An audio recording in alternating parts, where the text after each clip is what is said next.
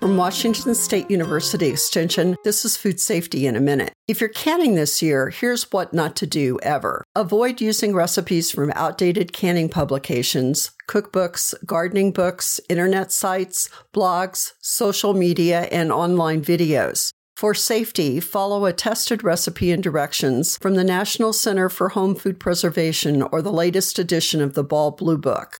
Never use the wrong lids. Two piece lids are the accepted standard for sealing jars. Flat metal lids are intended for single use, not to be reused. Never use the wrong jars. Canning jars are manufactured to withstand the heat of canning. Other glass jars may break or not assure product safety. For help, call the WSU Master Food Preservers at 509 574 1600.